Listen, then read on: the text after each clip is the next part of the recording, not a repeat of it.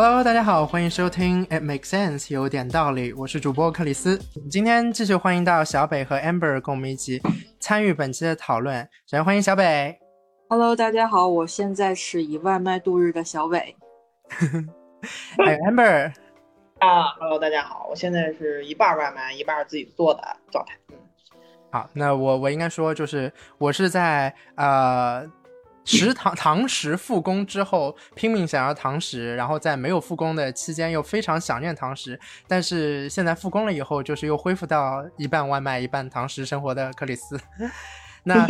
对我们今天都这么介绍了，就是说我们今天的这个主题呢，其实就是跟吃饭有关系，但是吃饭又是一个太笼统的概念，因为我们每天生活都离不开它。我们今天最主要的想要探讨的就是堂食生活，而且尤其是在上海经历了风控这几个月之后，逐渐的恢复堂食，以及包括北京也是断断续续，有时候暂停堂食啊，有时候恢复，然后全国各地可能对于堂食都有了不同的想法和概念。对于这个体验，似乎对我们来说，哎，好像我们要重新拿出来审视。对于堂食的生活和我们自己的生活之间有什么互相彼此拉扯的关系？哎，首先我想先问一下两位，有多久没有堂食了？或者上一次堂食是什么时候？呃，我挺久的了，就是大概有半年之前吧。那是因为我朋友有一个相亲，然后是我是被他硬拉过去陪他去相亲了，然后吃一次绿茶，剩下的 就几乎很少了。你呢，amber？我的话，因为是这样，就是现在上海它相当于是允许这个就是餐厅开堂食了嘛，就是它那个位置是限制的，就是一半能坐人，一半必须得空那种。然后正好我又处于一个就是刚从这个全天做饭的解放出来的这么一个状态，所以就会时不时的跑出去吃一下。所以前段时间正好前两天才出去吃的啊，今儿也在外边吃了，那特别开心。是什么？是是那种失而复得的开心呢，还是就是纯粹堂食是一件很开心的事儿？都有吧，我觉得，就尤其是在这个封控完之后，就觉得这个堂食就更开心。那我是就是刚刚我说了嘛，在那个等于不能吃堂食的阶段，我特别想念堂食。但在此之前，我是一个特别特别热爱外卖的人。就尽管 说吃饭是对我来说最大的一个动力之一，可是还是能不出门吃饭是能不出门吃饭的。可是堂食恢复了以后，第一天我记得六月二十九号吧，还是六月三十号恢复第一天当晚，我就冲出去吃火锅了。但是就是因为就我的评价就是不咋地吧，就是不如疫情前，所以该品牌我也不提了。对，主要就是因为服务跟不上，然后服务员可能就是也不够都到位嘛，因为本身它就是有限制那个百分之七十五还不知道多少的那个上座率，所以就是服务员也不够多，然后服务也不够周到，然后包括说一些那个小菜啊、酱料啊什么的也不够及时的去添加，就是大家都在慢慢慢慢复苏的过程，可是那个心态我觉得是非常积极的。但是在恢复堂食这么多天里边，我印象最深刻的是。我有一次在大年久光里边喝了一家 Dirty 专门店的咖啡，我是坐进去喝，然后身边一个人都没有，可能是因为那个久光的原因吧，他本身就是接待的客人不够多。然后我坐进去喝，Dirty 非常的好喝，然后唯一的一个店员可能也是店长，就是非常亲切，然后不断的在指导我 Dirty 应该怎么喝，就仿佛他很久没有见到客人了一样。就因此，我们都我我我非常受宠若惊，我觉得他也是，就我们的心态都是哇哦你来了，就这样一个概念。所以在在那个基础上，我就觉得说啊，堂食恢复了之后，对于不管是商家也好，还是对于食客来说也好，都是颇为激动的吧。就是大家那个心态、那个程度就已经放到那里了。而在此之前，可能因为我们习惯于可能，哎，今天下一趟馆子，或者说哎朋友来了，我们去哪里吃吃，就这样的一个想法，就不至于会把这样的一个行为，它哎在心里边放一个非常重要的位置。那都说到这个吃饭是吧？二位觉得出去堂食，或者我们先不说堂食吧，就光吃饭这件事情，你觉得它的说的官方学术一点，你觉得它意义在哪里啊？就是光光是吃饭，除了可能填饱肚子以外，我觉得它的意义应该是一种放松，因为就是我不知道有没有感，你有没有感受过？就比如说。呃，你早上上班其实是很不开心，怀着上坟的心态去了。临近中午的时候，你就越开心，因为你会觉得就是是一种这个工作时间就截止了，你马上就可以换一种状态了。然后吃饭的时候，你肯就极少人会那么认真的去谈工作，可是吐槽一下呀，或者连带几句有可能。但是大部分人吃饭的时候，可能愿意看个视频啊，或者是愿意看看书啊，就是打个游戏啊，就完全你就是从一个非常紧张的状态脱离出来了。所以这是一种在工作之余的放松。然后在家里呢，可能也是，呃。吃饭的时候是一个你可以坐下来，然后不去想任何事情，或者跟朋友可以嗯能沟通一下，或者跟家人沟通一下的放松时间。嗯，就是吃饭，它是一个特殊的时间段。我觉得你的意思是说，就是它能够把你从那个外面的别的事情那个手头放下来，然后抽离出来，是吧？对。Amber 呢，就光吃饭这事儿。吃饭吧，我觉得，当然我也是一个吃货啊，所以我觉得不管是吃自己做的还是吃外边的，都特别开心。然后的话，我觉得还有一个很重要的作用，就是不管是上班也好，还是说就是像我在创业的状态也好，就是你吃饭的时候，其实是你跟外部建立一个连接的过程，尤其是堂食的时候。嗯啊，不管你是在放松，或者说你在跟好朋友，还是说你跟你的生意伙伴一起吃，但是你都在建立某种连接。我觉得这个时代特别重要的一个意义，对，这种这种连接建立的不是不是很刻意的那种，就它很自然。但是就是这种连接，它是靠你觉得是靠食物，还是靠就是吃饭的这个行为？就食物好坏，你你会觉得对于这个这个情感的这个连接会有关系吗？呃，我觉得一半一半都有。嗯。怎么说？说比如，呃，如果周围没有特别想去吃的馆子的时候，那我觉得这个时候更加 focus 在就是吃饭的这个人上面，就可能比如这一片我都吃遍了，我觉得吃哪个都区别不大了。嗯，那我觉得吃东西吃随便吃一家，然后吃吃什么就是比较就是就是跟这个人吃比较重要，讨探讨什么话题比较重要。对。但如果比如说也有那种情况，就是说。我特别特别爱吃某个东西，我一定会跟我的好朋友一起啊，然后就哪怕就是赶路赶个十几公里、二三十公里这种，也要跑过去专门吃那家店，也有那时候。嗯，我我其实我我特别特别特别想要就是延伸一下你刚刚说的这个跟朋友吃饭啊什么的，因为你刚刚说到，就是好像去堂食就是更加好的维系一种人与人的关系。我以前看《康熙来了》有一集就是康熙快收的时候，他们做了一集，因为康熙特别爱做美食的这种专题嘛。他做了一集说，啊，就是跟朋友离别的时候，你会选择怎样的店？然后就是不同的嘉宾可能带不同的店的吃食过来，然后有的人可能带的就是那种江湖菜啊，特别辣的，然后有的带的是那种粤菜啊、小点心之类的。我觉得这就是不同的离别心态。我们也不去说它好与坏，但是其实这个是特别有意思的，就是你跟不同的人吃饭，甚至是。不同地方来的朋友吃饭，你可能挑的馆子就不同。但是我始终是觉得，就如果说有谁来上海找我，然后我可能提出我们一起去吃顿饭，我真的会很用心的去找一家店，至少是我自己吃过，我觉得就是很值得去一试的，或者说它具有一些特色，不一定是上海特色啊。但是我觉得就是我本人会觉得说带过去会烙上我在他心中那个印记的一家店，我觉得这还我还挺看重的。我不知道两位是怎样。那我其实现在挺好奇，你会比如说我要到上海，你会带我去吃？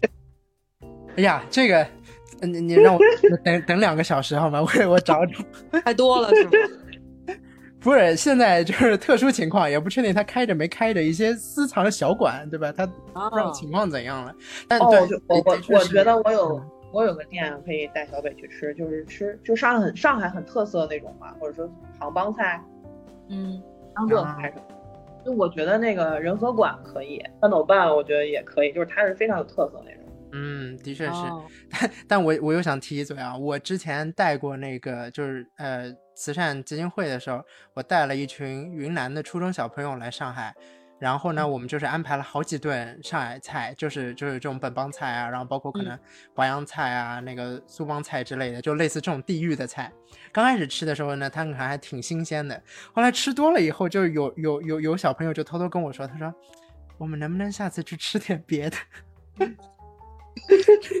我我觉得这就可能是口味上的不同吧，也可能真的是吃腻了。我我我反而觉得说，如果说不同的地方的朋友来，我真有可能是带去吃不同的东西。包括说，我还记得，因为 Amber 说到他跟就是人与人之间吃饭的那个维系嘛。我记得我上一回和 Amber 出去吃饭，我们吃的是烤肉吧？我记得是日式的那个烧肉。哦，对你，反正是有一个 whatever 有个肉，是一个 你西式的餐厅。啊 啊，好好，这个 Q 的非常的垮，但是对，但我的意思就是说，就我可能会选择说，因为我们可能吃完了烤肉，大家喝喝酒，可以聊聊天，嗯就是这样的一个状态。我觉得这可能是我在挑选这个店面的时候，因为我会觉得堂食的那个氛围跟环境吧，对于这一顿饭的意义是非常重大的。你知道我每次到上海我都要去吃什么吗？你说，一个是就是水煎，就是那个煎包，生煎，啊啊，生煎包，嗯然后一个是沈大成，我简直太爱沈大成了。啊，呃，就是上海的那个 糕点点心，对包括一些炒面、炒饭之类的，是吧？嗯，我补充一点儿，因为我是原来在北京待过待待过七八年，完了又来上海的人了，对吧？我觉得嗯你特别爱吃生煎这个，我特别特别能理解，因为我觉得它是在上海这边整个它的菜系里边为数不多的，就是它的口味和风格特别特别像北方菜的一个东西。啊，咸吗？是因为咸啊，对，甜鲜味儿那种，对。它可能也可能是因为是为数不多本帮菜里边酱油放的比较少的。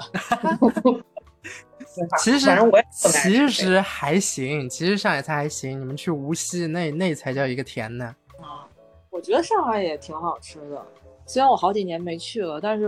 没觉得有什么特别不适应的。我唯一有一点点不适应，可能就是那个炸萝卜糕。我好奇的买过一次，后来发现和我想象的差的有点不有点远。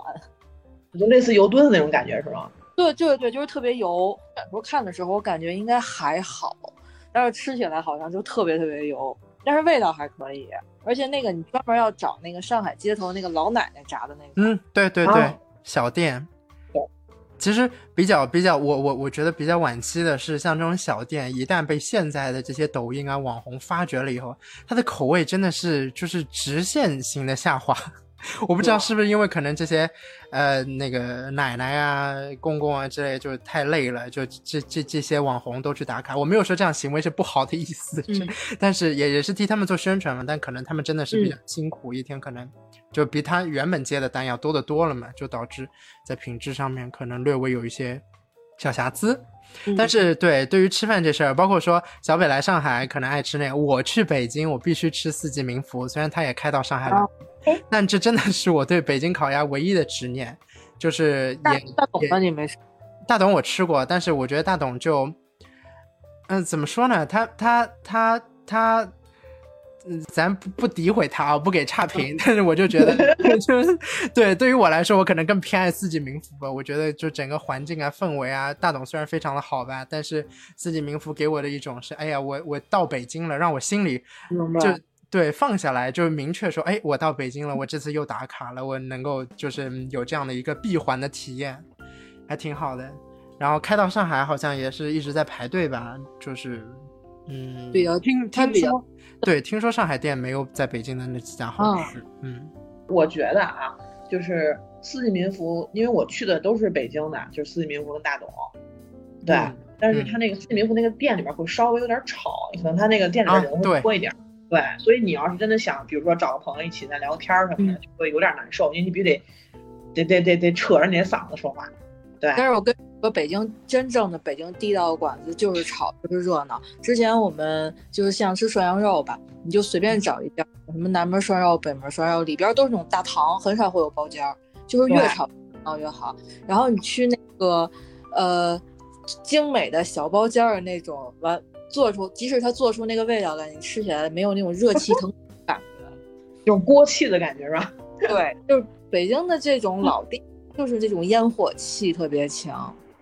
某某烤鸭品牌店就做到号称第一的那个，我我们都很少去，因为感觉进去之后就所有人都在那儿端着，然后进了包间，还有人在旁边给你斟酒，就是就没有那种烟火气，倒反而是这些比较。无论是新潮的店也好，还是说比较传统的店也好，你进去之后就是一片热气腾腾的感觉，这个才是啊，北京的老店，你看那个，无论茶馆，还有北京一些那个、嗯呃影视剧里头，就全都是那种特热闹，就一帮人喜欢凑热闹、看热闹的那种感觉。不是，这儿我想补个问题，嗯，就是我们老说什么烟火气之类的，就是就是能更明确一下到底什么是烟火气吗？这其实我挺好奇的。哎，我觉得哈，这烟火气就是一个巨大的我们对于生活的美好的向往。但其实呢，有时候这个烟火气它并不见得啊，并不见得是非常吵闹的。就虽然说这个熙熙攘攘，刚小北说的我非常赞同，同时我要补一句，我也不怕得罪全聚德，它是真难吃。但是呢，但是。但是我我非常同意这个，就是因为因为我去过像呃我去济南的时候吃过那种路边的烧烤，然后它就是大夏天的晚上，然后可能更多的人他是就是赤膊着，然后在那儿吃，然后大口吃肉大口喝酒那种概念，我觉得这当然是烟火气的一个极佳的代表。我也包括我觉得另一种烟火气就是我去成都的时候。我不记得具体在哪儿，就是那种路边的那种公园里边，对吧？公园里边就有很多大爷，然后支着个。支着个扇子啊，或者什么的，然后就在那喝茶，然后他喝茶可能可以喝一天，然后听听小曲儿啊，或者跟别人聊聊天之类的。然后成都人不是特别爱这样这样这样的一个生活方式吗？我觉得这其实也是一种烟火气，它其实没有菜，它可能就是一些小吃食，然后包括一杯茶。但你在聊天的那个过程中，大家这个这个互相之间有一些交流，有一些那个情感的维系，我觉得这又是一种烟火气的代表。然后我自己还觉得另一种烟火气的是我一个人出去吃饭，但是呢，我有一个不太好的习惯，呃，就是说出来也是挺丢人的，我特别爱听隔壁桌在聊什么。然后 对，就是在听他们的一些人生的故事。然后大多数时候呢，我一个人去吃饭，我听到的隔壁桌呢，一般都没什么好话啊，一般都是在抱怨自己的生活，或者说是某一个人出现在他的生活生命之中是多么的不堪和多么的不应该出现。然后呢，在这样的一些故事中呢，我本人吃饭就非常津津有味。我觉得这何尝不是一种烟火气的表达方式？其实它就是说，当我觉得我在跟这个周遭的生活有连结的时候，甚至其实我不必。在这个故事中是主角，或者不必在这个故事之中穿插着出现，但其实我只是沉浸在这样一种社会氛围跟环境之中，我就觉得它是一个烟火气的代表。对，我就觉得其实你说的已经很全面了。其实烟火气，我感觉啊，应该就是你的生活，嗯，就有活的氛围和气跟味道。嗯，那我接一下小北，你觉得啊，就是你有一个特别喜欢的馆子，OK，就比如说我们这个。民福的鸭子之类的这种啊，咱去店里面吃，你刚说倍儿有烟火气。那假如说啊，我们还是这些菜，但是我现在打包就外卖叫回来家吃，家里边吃，那这种情况下，你觉得这烟火气还在吗？我觉得也在，只不过是不同而已。你在饭店里头吃堂食，然后感受是饭店的烟火气。你拿回，比如说这次你既然打包，肯定是有原因，比如说工作忙啊，或者家里头人太多，或者老人他。不方便，腿脚不方便去，拿回来一家人坐在一起吃，哪怕就是一个人懒得出门，对着电视吃，或者对着自己家吃，你也会有自己的乐趣跟感受生活的这个沉浸在这个生活的氛围中，这种也是一个烟火气。对，我觉得那说的特别好，就是沉浸在社会就是生活的氛围当中，能找乐儿。嗯，因为本来我是觉得就自己买外卖回来吃就挺没意思的，就那种什么烟火气嘛。但是他这么一说，我觉得其实还有道理的。就是你得得得得其乐，你不管是跟别人社交有乐，或者说你自个儿挺开心，哎，这就是一种烟火气，我觉得。对，说到这个，我一直在 picture 一个画面，就是说等我以后，对吧？我就是那个，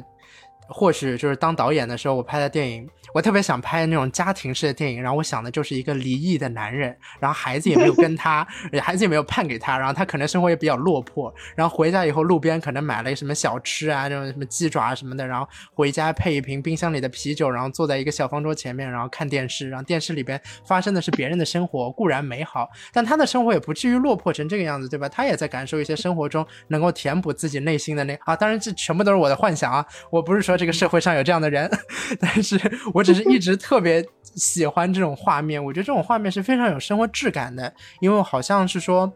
就是我们可能并不认识这样的人，但是当你想象到一个人在面对自己吃饭的那个过程中，你对吃饭投射的情感，对周围人投射的情感，就是我们就是可能想要探讨的烟火气的那个状态，或者说是让你吃饭这件事情更有人情味儿，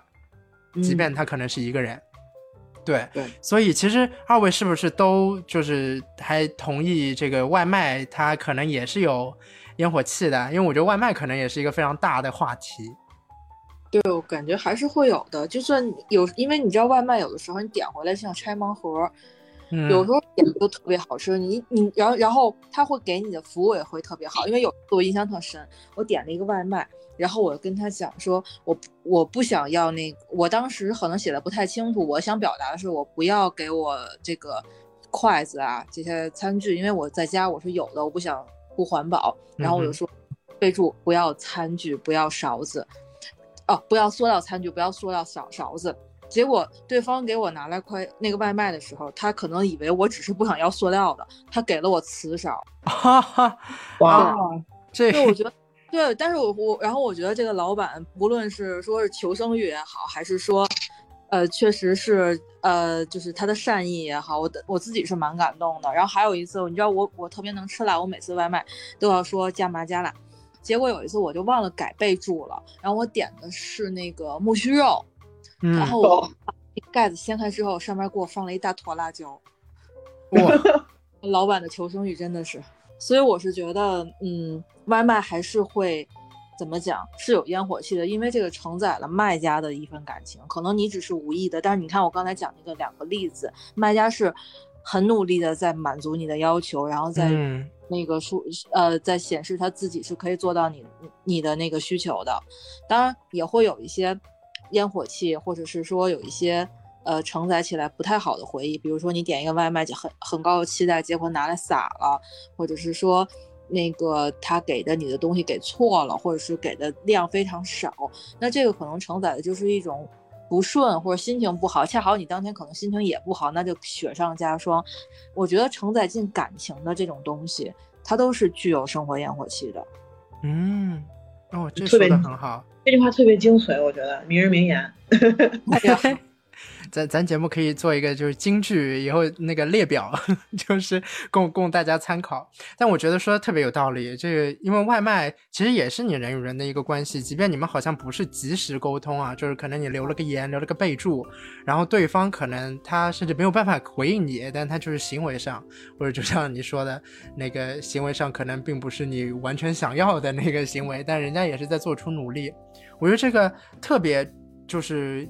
明显的是在疫情期间吧，我看到很多人分享说他只能团购啊或者外卖，然后那个收到的都是特别的精致啊，或者说那个就是它包装，因为其实那些店里边也知道，就是大家可能不能来堂食，会欠缺的很多是服务啊，或者说是那个呃整个氛围，然后他也尽可能的希望在包装上啊或者其他方面给给你这个外卖提供一些更多层次的东西吧。就就我们既然都已经说到外卖了啊，因为我们讲说我们去到店里边去堂食，我们可能追求的是我刚刚说的那些外卖里边没有办法做到的一些服务上也好、氛围上也好、环境上也好这一些的一些优势，这在外卖是做不到的。那你们是否认可说外卖其实是一种迅速满足的方式，而堂食是一种需要自己付出努力或者说是付出一些成本才能够，就比方说。呃，时间成本，因为你需要出门去吃，或者说是一些精神成本，你需要进去跟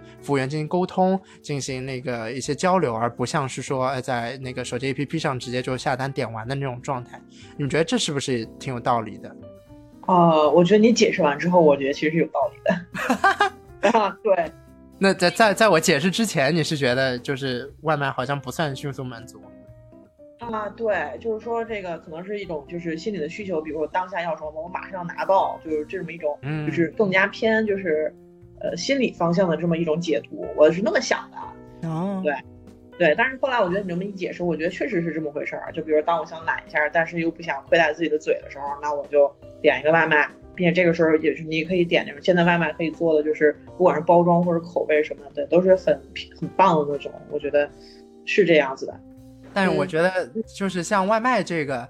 它就其实我们已经心里边知道了，外卖有可能存在一定风险，会损失它不及店里的那个口感，但我们仍然做到，就是让渡了一些自己的那个满足的那个权利吧，然后为了去换取到一些更加低成，我是这样理解的。嗯，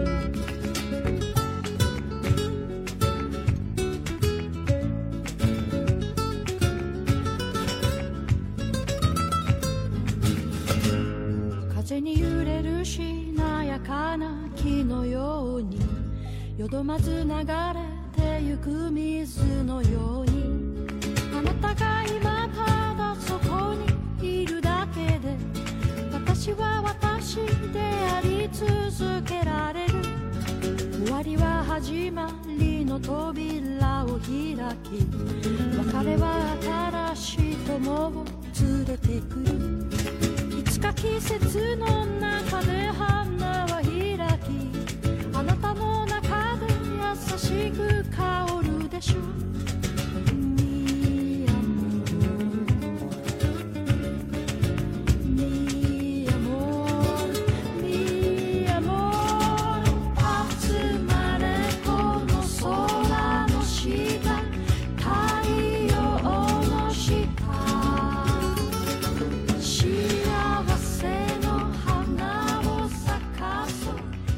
对，但这这这个跟我们的主题，我们还是想要去聊一下堂食。我们既然说了那么多的外卖，就为了烘托出来，对吧？我们对于堂食的这个更多的念想，我不知道二位有没有什么堂食的故事能够分享一下？因为我觉得我们既然已经做出了这样一个行为，我们肯定有留下来很多啊、嗯不同的这个经历。谁谁先来分享看看？那我先来吧，因为我之我我本来没想起这件事儿，是刚才啊因为说、呃在店里听别人说话，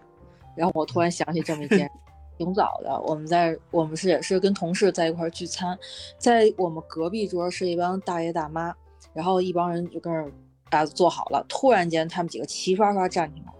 然后就说。我们今天要干杯，我们为了生活干杯，为了什么以后干杯，然后为了忘放弃过去而干杯。当时我们觉得哇，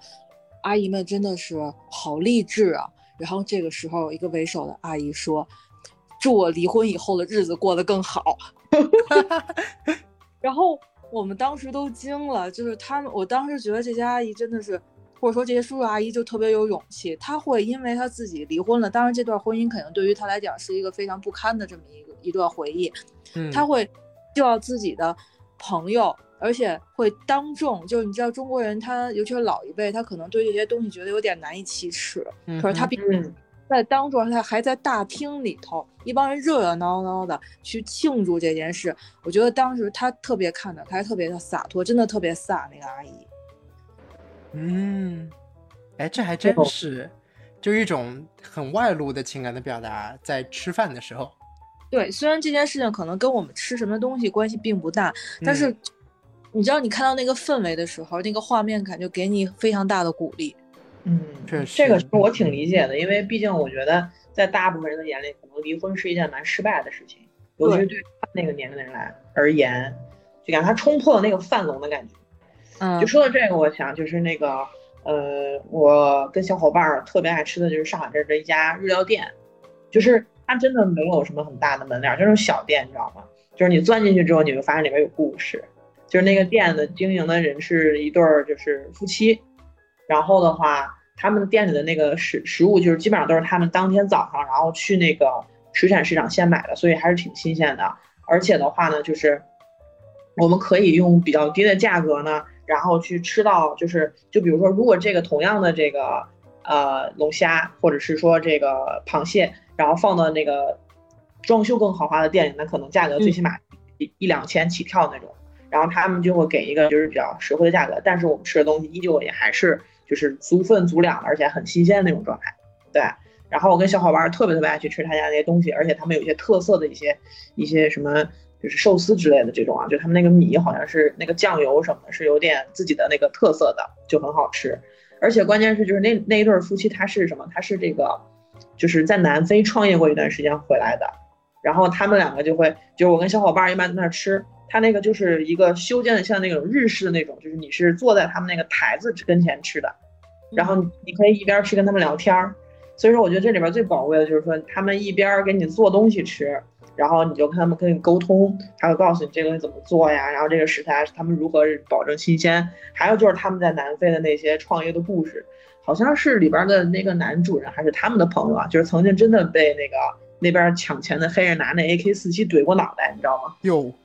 嗯，反正就好，然后后来就他们就被就吓得就不轻，然后就从南非回来了之后，然后来上海这边开了一家日料店。就是你会觉得，就是因为时不时我们就会去那儿吃一下嘛，吃一下之后，这吃吃熟了之后，然后那些就是老板娘和老板就会分享很多很多的故事，然后就感觉我们就去那儿，就是那画面感特别强。嗯，对，而且而且你你你不开不开发票还能打九折，哇，特别好。对，就有一些小小小自己的那些小小的，哎，这叫什么东西啊？经营手段，对，对对对，就你感觉就是，其实你比去吃那些就是像那比如说上海这边还有一些常见的一些就是日料的自助啊，或者上岛啊，还有那些就是什么叫就是单价基本上在一千小几直冲两千的那种日料店，就我觉得这个这个店吃起来是最舒服，性价比最高，而且你吃的东西一点也不次，还能听故事，就你。特别特别多的那种，就是包括你的这个味觉上的，还有听觉上、视觉上那种体验，就特别好。我觉得，听到这个故事，这其实跟我们第一期在聊那个旅程上面遇到不同的人，听不同的人生经历是，我觉得是异曲同工。就是我们能够感觉到别人的故事，甚至是说我之前说吃饭的时候听隔壁桌在聊什么，其实我就像一个故事的小偷一样去。侵入别人的生活之中，然后窥探一番，然后再自己抽离抽离出来，就什么都没有偷走，但好像又偷走了很多东西。就我觉得小北刚才讲那故事其实也是这样。嗯，的确，就我们能够见证一些东西。但刚刚 Amber 说在板前能够听老板和老板娘聊故事，其实板前我我我我我做过的板前真的还挺不挺挺不少的。但我想分享一个，就是我去东京吃那个。有一个跟寿司之神齐名的天妇罗之神，日本人特别爱夸大。就有一个天妇罗之神叫早玉女哲哉，他的那个店呢，其实就是在板前看他炸天妇罗，然后直接供应给你，然后一天可能就接待，呃，十个二十个人这样子，就特别少。你们这个这个店得提前多久预定啊？我们感觉好像就很紧俏。两三个月吧，应该是要，但是现在现在我不确定啊，因为他现在怎样的一个状态。但是我当时反正也提前挺久预定的。重点呢是就是交流这些我们都不提。最后呢，因为我知道说他会给他的食客留下一些纪念品，然后他当场就说我要给每一个女性的食客，因为板前可能也就十个人吧，然后其中大概六七个女生这样的状态。然后他说他要给板前的所有的女生呢画一幅画，然后就是在那个预定的那个菜单上面，就他直接在背面那个空白处画画上了画，有虾啊有什么的，就是他那个呃天妇罗的食材，然后画的特别栩栩如生。然后呢，他就说就是男的没有，然后我就整个就是嗯，就是说 这这个是不是有一些啊 这个区别对待？然后我就在那里进行了大概十分钟的撒娇，然后他说他给我提个字吧，然后就签了他的名。然后我就觉得这这也还挺有意义的，这就这挺有意思的，就是说你吃饭之后，就也不是为了去收获这个吧，但是就是你就觉得，哎呀，这样一个小的插曲就会让你更加记住这一顿饭这样的一个经历。当然，我觉得还有一点就是，你就会觉得你是被那个老板或者那个那个店员也是被记住的一个状态，因为他给你签了东西啊，对对。没错，大家互相记得。我觉得，我觉得就就像那个日本有很多的剧啊，包括说是美国也有一些剧去聊，呃，那个开店的老板啊，或者说是这些店员，然后他们的回忆录里边就充满了各种各样的跟店员，然后跟跟那个顾客之间的情感啊，包括说跟顾客之间的那些故事，尤其是像日剧啊，像深夜食堂啊什么的，其实它就是在讲一些生活之中还。还挺常见的，但是就会发生在饭饭馆里边的故事。二位还有没有别的一些吃饭的经历？嗯，我这个确实是有一次印象特别深刻的，但我不是因为老板给了我什么，而是因为我等位。呃，这家店我具体的名字记不清了，好像在江西，当时只有一家就做那个辣蟹饺的，特别辣，是叫老闵家还是叫什么？我记不太清了。然后我是。从那个就大众点评上边就是能排预约嘛，我就预约，预约完之后我就因为我去之前我就知道很多人都在排队，我还跟我朋友说，我说一切全都搞定了，就都拿捏住了，已经已经预约好了，我就过去了。结果到那儿人就开始点号，点到我的时候我才知道这个预约号是你预约排队资格的号码，并不是你预约完了就可以吃。啊，就是你在第一层，它这个规则 应该是在第三层。对，你知道大众上他也不会跟你说这些，然后去到排到我我前面一两桌的时候，就今天的就食材已经就没有了，然后结果第二天我干脆就放弃了软件，我直接打电话给他，然后跟他强调好几遍我是大老远从北京过去的，然后等等巴拉巴拉一些，然后我才。排到了这儿。结果我吃的时候，因为他们家真的很辣，就是我隔壁桌一对儿那个呃小情侣，他们好像也是从北方过来的，他们不太会点，都看我点什么就点，他就点什么。然后我点的时候还特意跟老板嘱咐了，一定要加加辣。结果那个那俩女那俩人也跟我们点一模一样的，吃了两口都没往下吃就走了，估计让我给坑了，因为我点太辣了，我没有点任何一个不辣的菜。太辣了，都接受不了了。对对对，就吃了两口，很很明显就是就是硬生硬的，就是啃了两个蟹脚，然后就放下走了。然后有过那种经历，就辣到感觉就不敢张嘴那种。他对于这家店那两位食客对于这家店的那个印象也会非常的充分，因为里面有一个你。对，他要是不我可能还能多吃两道，他就因为看我呃模仿一模一样的，完了，那老板气死了，接了个电话，结果当时点评里有个差评。哎，哎呀，这这这种阴差阳错，就是在那个吃饭的时候也特别多。我记得我在那个波士顿的时候，有一家牛排馆是我特别喜欢，它其实在美国不同地方也有分店嘛。然后有一嗯次，应该是波士顿的餐厅周的时候，然后我跟我朋友一起去吃，然后是中午，但这种牛排馆一般就是晚上生意会比较好，中午就是相对说那个他们能够接待的客人也有限。然后那时候就等于是我们那个服务生，他就特别是是一位大妈服务员，特别的就是充满了那个激情，可能大早上的阳光也是非常洋溢吧。然后他就特别的，因为没有多少客人能够照顾嘛，然后他就在我们这儿，然后跟我们聊天，然后上了一碗那个龙虾汤，然后他说龙虾汤里面要加点白兰地才好喝。问题在于那个时候呢，我未满二十岁，就是在美国是二十一岁才能喝嘛。可能还未满十九岁吧，然后就是当时我这虽然国内能喝了，但是就是你说我也不好意思提一嘴，但其实这是一件违法行为。然后他就嗯不由分说的，我们都没说话，然后他直接就在我的那个拿了一瓶大的白兰地，然后直接往我的那个龙虾汤里面灌，哒哒哒哒哒倒了好多，然后就跟我说，哎，快喝，这样好喝，然后就怎么样，然后我一喝，哎，是好喝，然后我跟他说好喝，然后他一鼓掌就说，我说吧，是好喝吧，怎么怎么地，然后就特别的激动。然后不仅如此，他还说，哎，波士顿，你看我们周边这家好吃，这家不好吃，这家好吃，这家你可以去吃，这家你一定要去吃，去点它的什么什么什么，它特别好吃。然后他就在不停的介绍他周边的店家，然后就是导致我们也是非常的，就是那个情感都不知道放在哪儿，然后我们就附和他说，哦，这家哦，我们好像也吃过，哎，这家我们之后会去吃，就类似这样的一个互动，就特别的有意思。他好像说了不应该是他那个职位应该做的事情，但是这反而让我对于他就印象特别深刻。我觉得他叫 Stacy，就是非常的明确，以至于我这都能记住。那 Chris，你小费有没有多给一点？当然，这这这不得不，而且还有一次，同样也是在波士顿发生故事，然后是一年感恩节吧，然后感恩节就是我们几个同学都会约好，每年感恩节都要出去吃一顿大餐，然后 OK 那一顿大餐去吃的是波士顿很有名的一家连锁叫 Legal Seafood，然后那家店呢，就是说呃在感恩节的时候，肯定那个店员也是。呃，特别有节日的那个氛围嘛，然后服务我们这桌的是一个黑人大妈，然后黑人大妈呢，就是她就有一些口音，然后就是非常的怎么说呢，潇洒。然后在服务我们的时候，就是又是跟我们拥抱啦，又是说哎，明年你们还要来，怎么怎么样。然后我们说我们之前也来过，然后她说哦，我记得你们怎么怎么样。其实她就是客套了，根本就是。就是没有没有可能记得我们这样的一个概念，但是但他就说，哎，我记得你们怎么怎么样，哎，他说，哎呀，你们来吃，你们上次是不是吃了这个？但因为他们家的特色就这几道菜，我们当然吃了，所以我们点。他说，哎，你看我记得吧，就类似这样的一种 一来一回的互动，然后就就会导致我们其实，在一个瞬间呢，我们是尴尬的；在另一个瞬间呢，就我们一旦跟他同频共振之后，大家都是这样敞开心胸的一个一个诡异的。开放奔放吧，我觉得这样就是你也不容易自己调动出来那种情绪。就在这样的情感之下呢，然后我们有一个同学，他就给了大概百分之四十的小费吧，就是一个非常非常高的一个那个金额了。但就是比较激动，我觉得就是可能人家的这个营销套路就是这样，但不得不说，在那个时候你真的会被感染到。哎，真的，我觉得如果是那个那个那个服务员的话，我觉得他肯定找到了这是一个最好能够拿到小费的套路。对，财富密码找到了。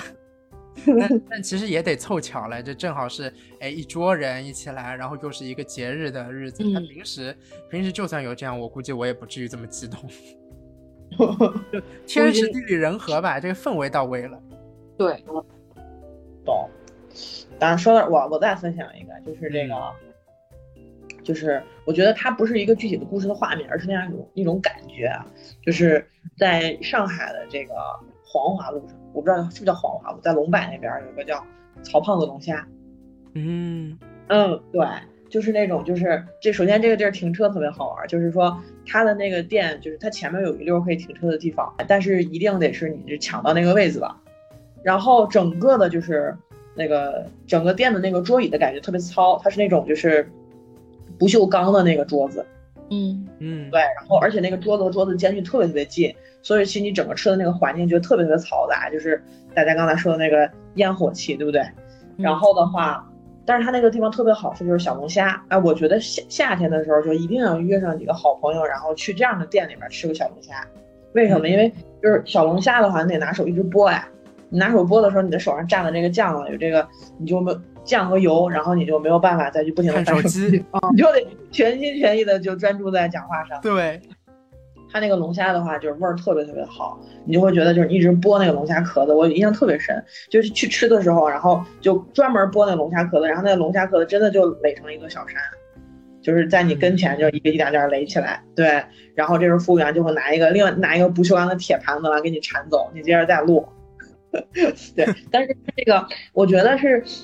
因为我觉得小龙虾是我在来上海之后找到的，就让我觉得特别就是欣喜的一个食物，就感觉它让我对于这个食物这种美好的感觉又上了一个层级。因为原来在北京的时候，其实是有点不太舍得吃的，因为当时在北京好像只有簋街才卖小龙虾，而且还是按只卖的。听说特别贵。对对对，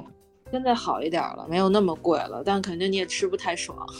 啊，对，但是你在这边你就可以，比如他给你上一大盘子。上一大盘子，完了你就一边剥，就跟那剥瓜子似的，一边剥，完了你就跟你小伙伴一起聊聊天、闲聊，然后再来两瓶冰镇啤酒，我觉得这不要太爽。确实。对，然后就一块分享一下，就比如我觉得我带好多朋友去那个店吃了，就大家一起就就就跟那儿闲扯淡，完完了，你就你在很嘈杂的环境里闲扯淡，你也听不见别人说什么，但是你就表达或者说听朋友说就很开心。你带你带很多朋友去，老板还想，哎，我没有找你拿回扣啊，你怎么 怎么？对，就就是能感觉，我觉得那个店就是就是他们有好多好多人是，其实真的是就是赶了蛮远的路过来的，就是它挺有名的一家店。对，Chris，我觉得你有空也可以去吃一吃，真的挺好吃的。我吃了这么多店，我觉得我我看你是真拿回扣了。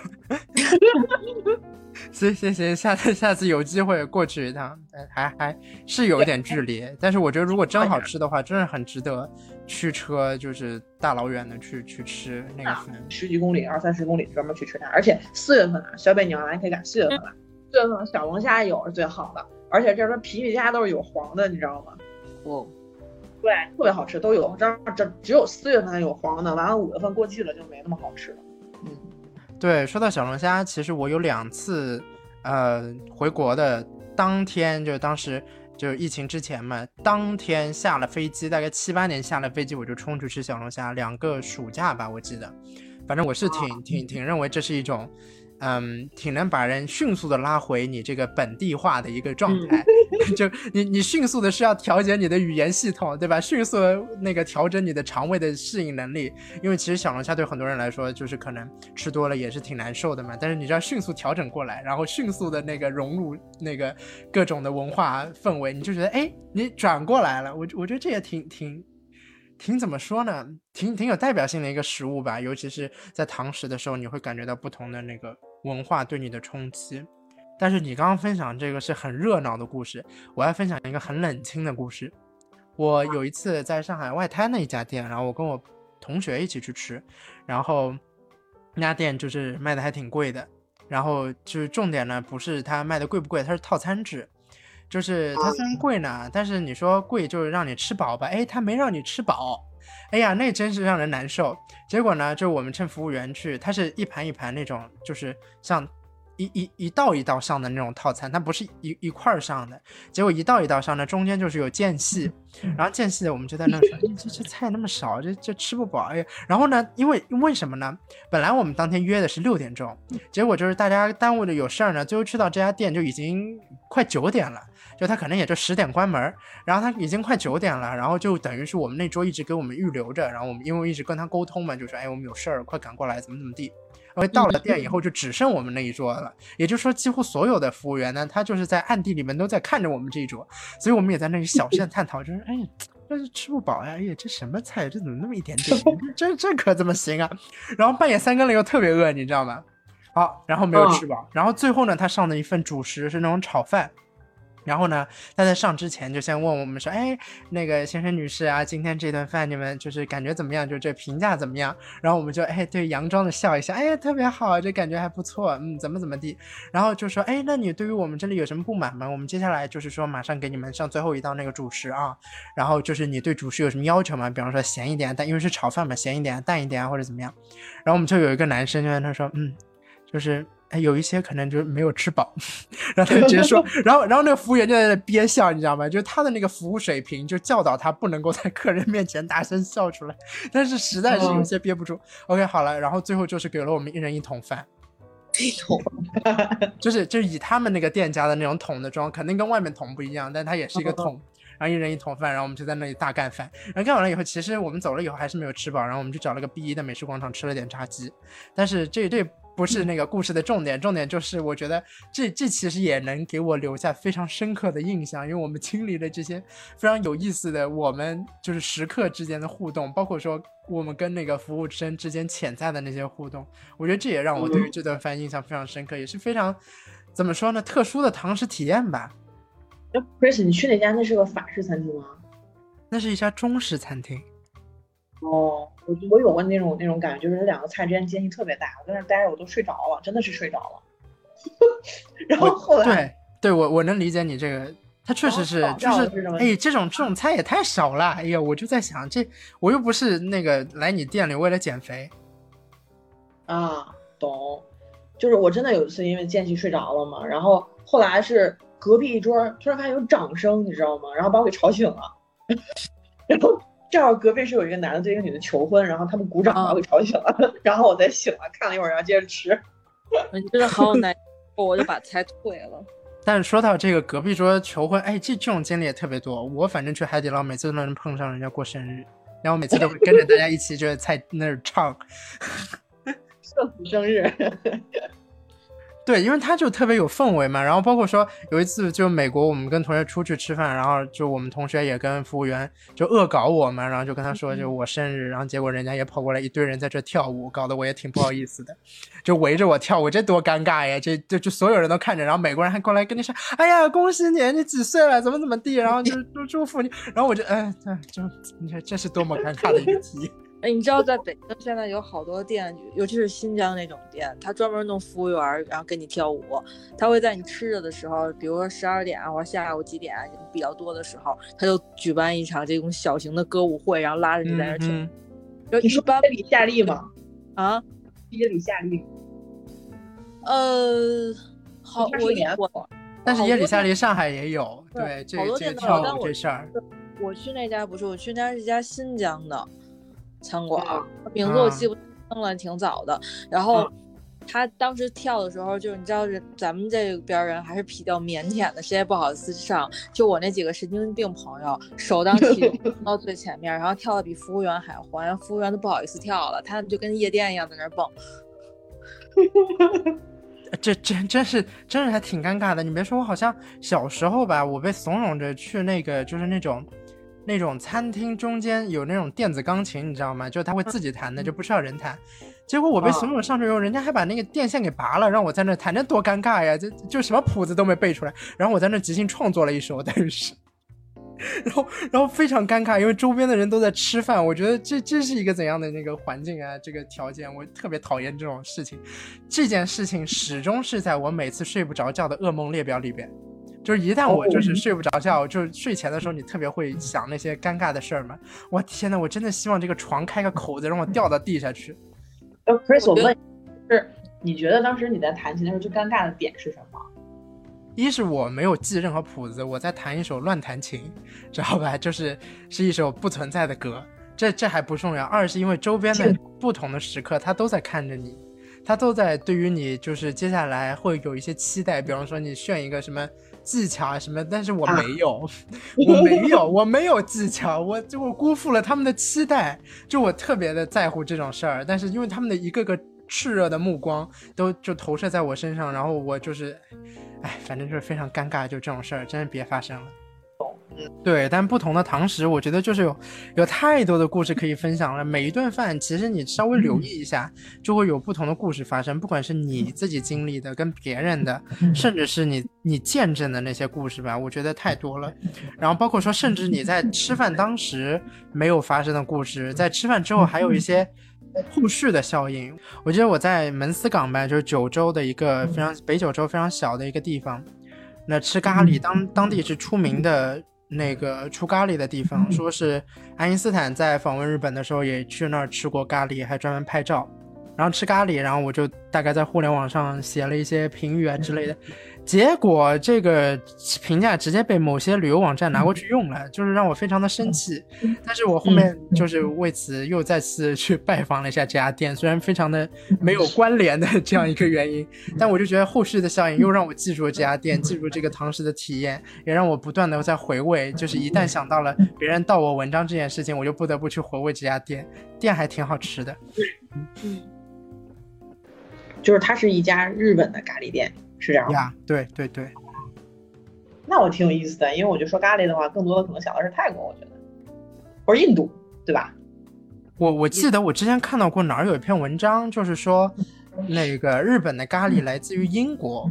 然后呃，反正就是大多数的咖喱。就虽然起源是印度，但是好像很多地方改造的咖喱就是跟印度已经没什么关系了。说实话，印度的咖喱我也没有怎么尝试过正宗的，好像。说的我觉得我特别想去吃一吃那家店，日本的咖喱店，你待会儿记得把它发给我 吧。行行行，反正反正旅游网站已经到了，哎呀，真气死人！哎，但这不重要。嗯。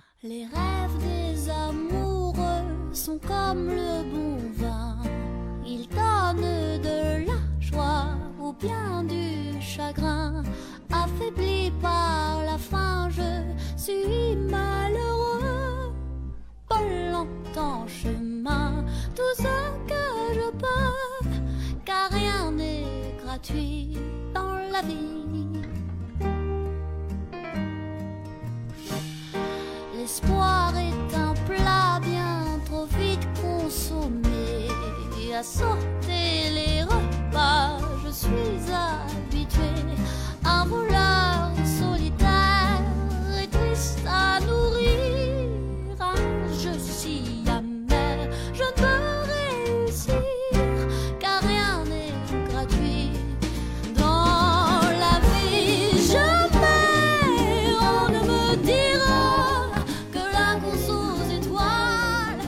对 我们分享了这么多就是堂食的故事啊，这纯粹是因为就是大家觉得吃饭出去之后被很多故事包围着。那其实我们就是讲说这些故事之后，我们想要还是进行一些总结啊，进行一些反思也好，来进行一些我们自己的那个陈词也好。就堂食这个事情啊，对于我们生活的意义到底是在哪里？就我们生活能不能没有堂食？我觉得其实你如果天天在家做饭吃饭，这也可以。但是你既然选择去出门堂食，有什么目的性吗？或者说，嗯，我觉得对于我来说，我觉得首先它是一种仪式感吧。不知道对于二位是怎样的一个想法？嗯，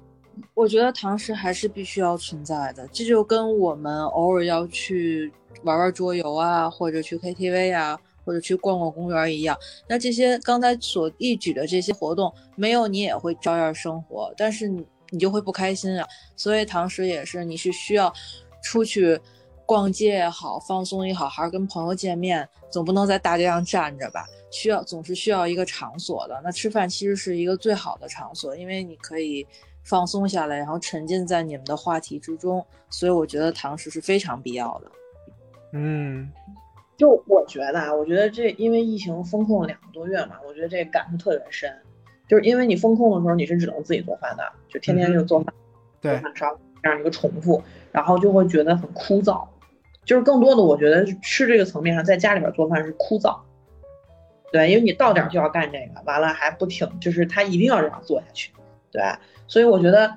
如果某一天来了，比如说我可以去出去堂食了，我觉得更多的就是相当于你你你相当于跳出之前那个循环里面，然后有一个新的这种这种这种场景，对，然后你会觉得原来枯燥的生活变得有趣了一些。当然，我觉得还有一点，就比如说你去吃好吃的也好，或者是说你去享受别人的服务，比如说你可以，呃，你不用自己刷碗，对吧？你也不用洗菜，嗯然后你只要带着嘴去，然后不停吃就可以了。我觉得就有一种就是宠爱自己的感觉，你明白吧？就是 在原来的风尘仆仆当中脱离出来，然后宠爱一下自己。哎啊所以我尝试还是对自己好一点啊，因为因为对自己不好，就是自己洗菜、自己切菜、自己洗碗，是吗？我 太讨厌，太讨厌洗菜了。对，我觉得这还挺累的，因为在疫情的时候，我觉得虽然洗菜的洗菜的工作更多是我小伙伴儿做，尤其像比如像什么韭菜啊，还有什么芹菜，还有就尤其那种细细的那种菜，那一根儿一根儿捋，你知道吗？所以洗的也特别生气。然后还有就是那个就是就是当时我们楼下有一个就是呃国际学校的老师，他自己本身是这个这个素食主义者，他不吃，然后他就把他那个学校里面发那个羊腿就让出来给我们吃了。就我我们就很 happy 的，就是他在群里面就问，哎，你们谁要这个东西？然后我们嗯马上，哎这个就给我吧。然后我们就把 这羊搬上来了。但是你知道，就是你自己平时烤羊腿，其实去吃烧烤店的话也吃蛮多嘛。但你自己拍那个腿的时候，我就发现，我天，就是它那个筋，它那个筋膜，还有那个脆骨，那骨头连接特别特别的结实。就是就是，我觉得人家肯定也还是很专业的人，就是所谓庖丁解牛嘛，才能把它拆的比较好。完了，我跟他笨手笨脚拿那刀，你知道那刀其实也不是特别给力，切切切就特别累，我觉得。就是，反正我觉得就是人家肯定是专业的，完了才能给你让你享受这样的一个服务。自己弄的话，我觉得特别受罪。嗯，你切这种东西不能使普通的刀，容易弹起来，还容易卷 刃儿，你得去买一把剔骨刀。我天，你这一听就倍儿专业，我觉得。啊反正当时我就拿我那就唯一那么一把刀嘛，就是一星，期因为我爸老弄，我爸老弄这些东西，然后他专门买了一把刀，那种剔骨刀，它刀刃不一定很锋利，但是非常厚，那个刀特别沉。啊，啊，哟，这这太专业了，这我觉得就就以我来说的家常，这这极不可能会发生，我觉得一辈子我都不可能就是见不到那把刀。对，我感觉就咱们的老一辈儿可能会比较擅长做这些事情。他要是不买回来那把刀，我也以为剁排骨啊或者鸡啊都是咱们普通的菜刀呢。我觉得是这样，就是有很多爱做饭的人，然后他们做的饭也都很好吃，可是我觉得再怎么样，我都会有一个既定的印象，就是，哎呀，你花费了这么多时间，可能去烹饪一道菜，但是你可能去下个馆子之后，他也许不比你的做的差。就我可能会有这样一个心态，你知道吗？这样心态其实可能对于有些人也讲起来也是不公平的。可是我就会有这样的一个想法，随后我就选择会去堂食。同时，堂食其实还是提供了太多的便利了，就是其实你就坐在那里点完菜之后就等那道菜上来也好了。你虽然说它那个很多店的那个菜的样子跟菜单上长得不同，但嗯归根结底，它给你的还是他这家店能做到的尽可能的好吃嘛。我觉得这个还是就是毋庸置疑的。尤其是说，因为堂食给了你太多的，嗯，和社会交际的氛围感嘛。其实回到了我们之前说的烟火气这件事儿，它仍然是让你的周遭会围绕进一种你今天是来专门吃饭的这样一个想法，你沉浸在这样的一个环境之中，而不是说你在家里边可能是。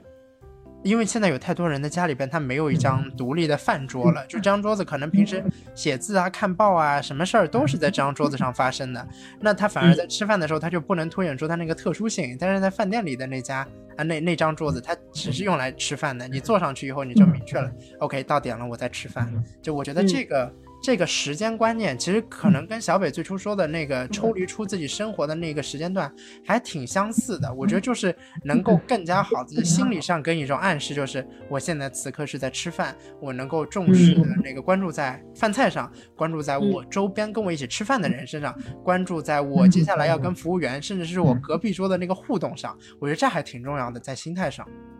对。嗯，但我们我们说了这些，就是不同的那个吃饭嘛，包括堂食的故事。其实你们也分享了很多跟朋友一起吃饭哈。但是我听小北之前分享说，那个有太久没有吃饭了，上一次吃去出出去吃还是，嗯，就是因对伴娘这种事儿也是跟朋友吃，但这个局就听着挺临时的。你是太久没有攒局了吗？还是怎么怎么地？就反正不是我割别人，就是他别人割我。呀，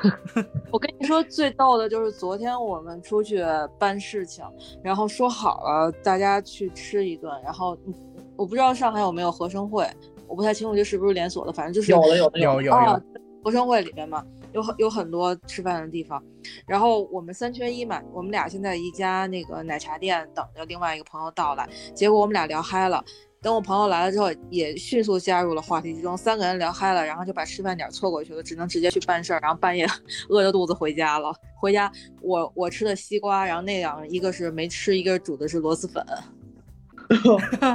啊，对，这这这纯粹是错过了饭点，这这呃，对，这也是没攒起来局的原因吧。但是，但我觉得更多攒没攒起来局，应该是就大家都太忙了吧。对对对，这是主要原因。对，我觉得这个我感觉还挺明显的。就像你比如说刚毕业那会儿，刚毕业那会儿的话，就大家可能在附近工作不远的话，就比较容易能够攒起局来。对，然后随着时间就越来越久的话，就觉得就是说，就是一来的话，我觉得可能都挺忙的，就是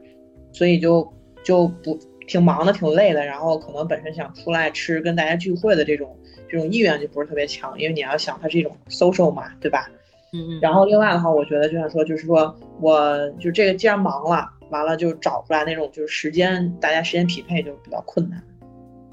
所以我我就这种感觉在目前的我还是尤其强烈，就是就是说，你的大家就越来越就是可供选择的时间段越来越少，越来越少。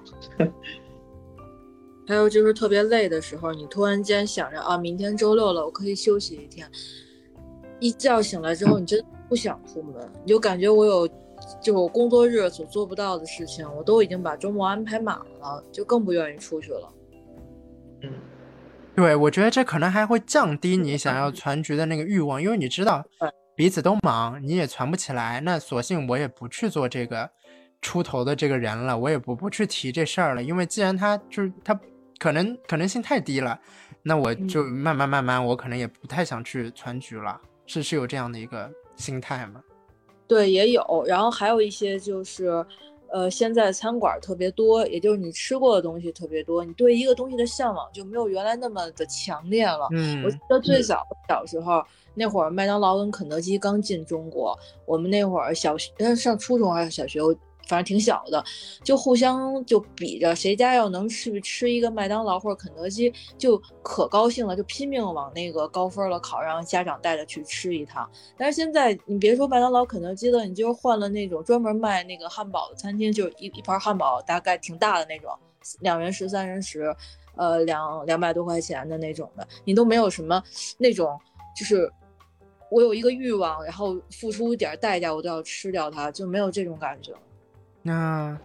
但你你们有没有觉得啊，就是因为攒局，你是跟朋友或者说是很久没见的朋友，或者说是一阵子没有进行怎么说呢互动的朋友去那个聊，去去去一起吃饭吗？你觉不觉得攒局是跟分享欲有关系的？就在某一个层面或者程度上面，我们分享欲它反而降低了，导致说我们也不想要去专门花精力传一个局出去吃个饭，然后再分享一下彼此的这些故事。我不知道二位是怎么想的啊。就是我想，我觉得传局的人跟被传局的人之间，他是代表完全两种不同性格的人。啊，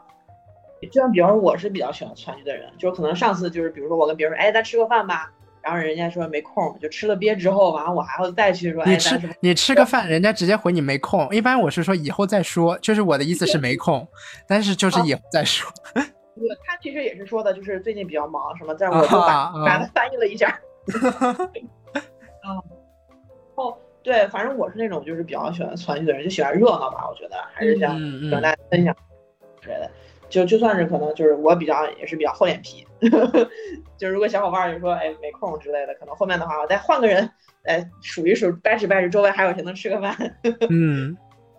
但一个交际圈里边，如果没有你这种团局的人存在，那真的是马上就散了。哎，真的是，你知道，就因为我基本上在大家吃饭的时间，我们都在上课，就我周围的嗯朋友，反正都是这个状态，所以大家第一想法见面就是到舞社去见面，没有人说我们到饭店去见面。嗯，对，就就在这样的一个状况下，因为吃饭其实它还是一个比较集中的时间，能够让你分享最近的故事嘛。但反而你到其他场合，它可能就没有这个社交属性了，它不会让你，哎，想要就是说坐下来跟你讲讲，哎，我最近经历了什么，我见证了什么，这这我觉得还挺困难的。所以就是全职，我我觉得对于不同人有不同的定位吧。我觉得对于我来说，反而那个我，我觉得一半一半。我有时候是全局的人物，有时候是参与不同。局的人，但是我更明确的感觉到，像我那个作为就是呃年纪并不大的人吧，我觉得我跟 我跟很多以前教育阶段那个认识的一些同学啊朋友啊，我觉得因为没有办法川局，或者因为大家彼此在平时的沟通就越来越少，导致你甚至不会再想到川局，所以其实每一年。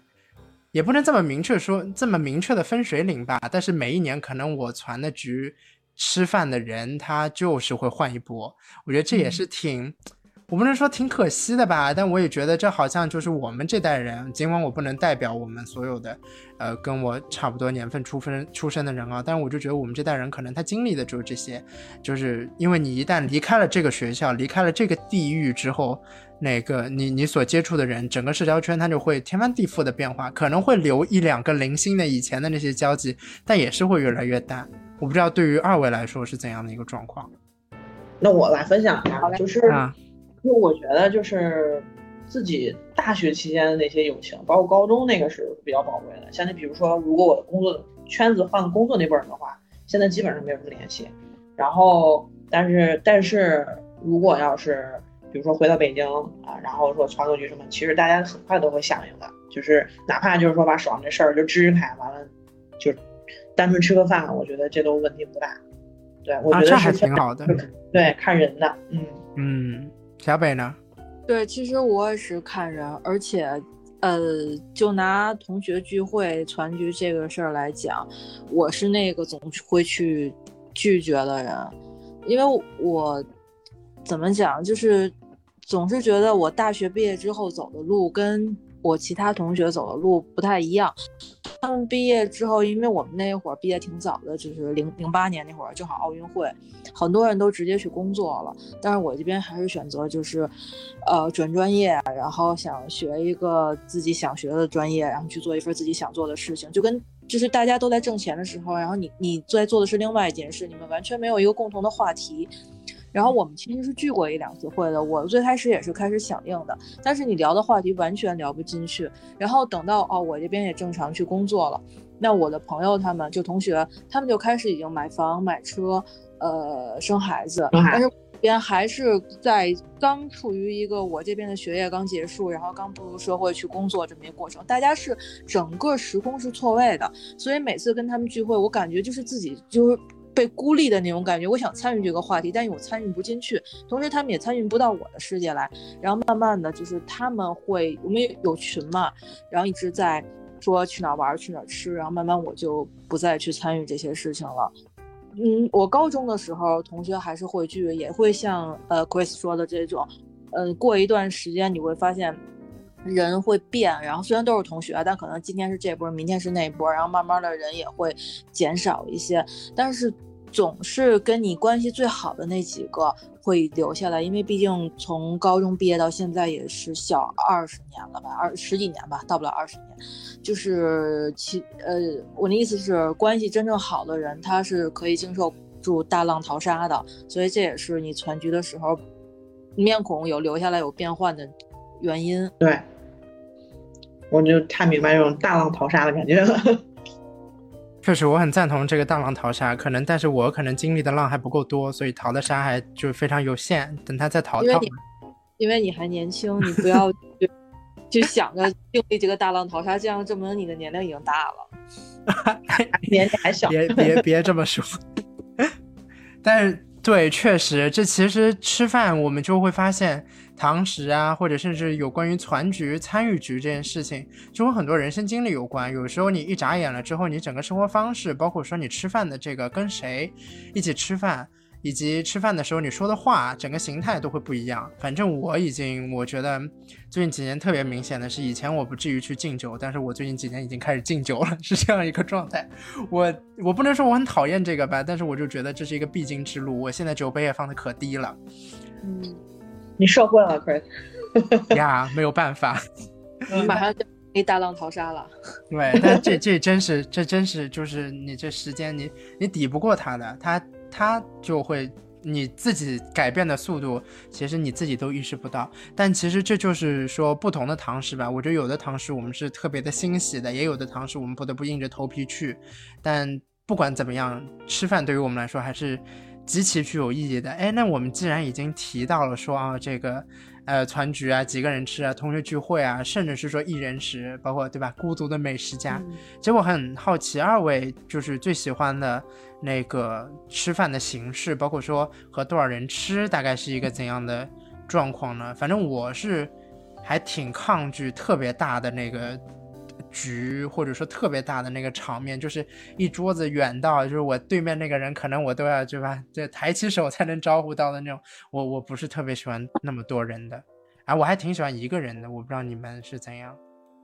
呃，我觉得两到四个人对于我来讲是一个非常舒服的状态，跟你一样，然后太多了是有压力的。包括你说什么不说什么，听谁说什么，就是这个对于社恐来讲，它是有一定心理负担的。那要是一个人，我基本上就不会出去吃饭了，我可能就在家里糊弄一下。然后两到四个人的情况下，一般的都会是和亲近的人出去吃，这样子的话，话题呢也会比较，呃，互动性也比较高一些，然后大家又比较，